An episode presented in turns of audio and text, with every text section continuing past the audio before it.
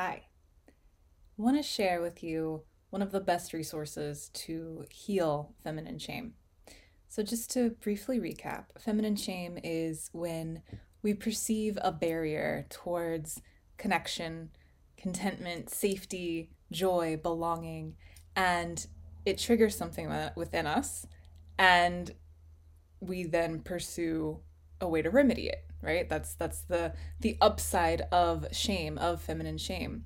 Feminine shame differs from that in the sense that we begin to view ourselves as the barrier, simply for having more cyclical, transient, passive, softer, gentler, natural aspects of ourselves, especially in a culture and in a world that demands normal at the expense of natural. And we can all see that that's really not working out well for us, right? We're getting sicker. The planet is getting sicker. So this culture that demands normal at the expense of natural.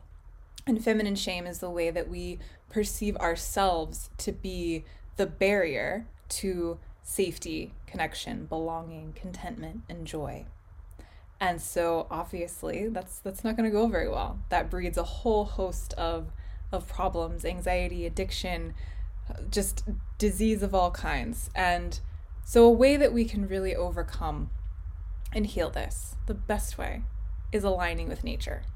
Aligning with nature's wisdom, specifically seasonal living. And these energies within us and around us are constantly waxing and waning. They're going through their own changes, their own cycles. Nothing is fixed and rigid, even though our culture kind of demands that of us. We have this kind of fixed ideal that we're all striving to be, right? It's like this external mark, this external measure. And nature doesn't work that way. The most powerful force that we know of doesn't work that way. So why should we? Nature has periods of rest and rejuvenation and of like outward expansive rah and everything in between. And so we are allowed in our most natural state, which is going to bring us the most vitality and health and joy, to do the same thing, right? So nature is natural. It is our mirror for what is natural. Natural is life-giving. It is healing. It is revitalizing. Normal is exhausting, draining, stagnant, and downright oppressive. So we can kind of check ourselves. How am I feeling? Am I striving right now for something external, for some external marker? And is it feeling supportive and life-giving, or is it feeling draining and exhausting? Attempting to be normal at the expense of natural breeds feminine shame, breeds dis-ease. And we're taught from a very young age to try to fit in, to try to be normal. And much of our current norms and standards are so far from natural, so far removed from honoring the beautiful waxes and wanes and spiral of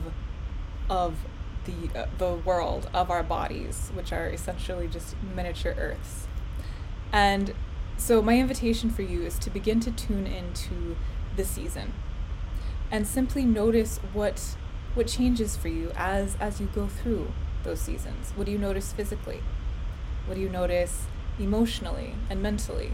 What impulses arise? What moods are here? What's the general tone? What do you feel attracted to do?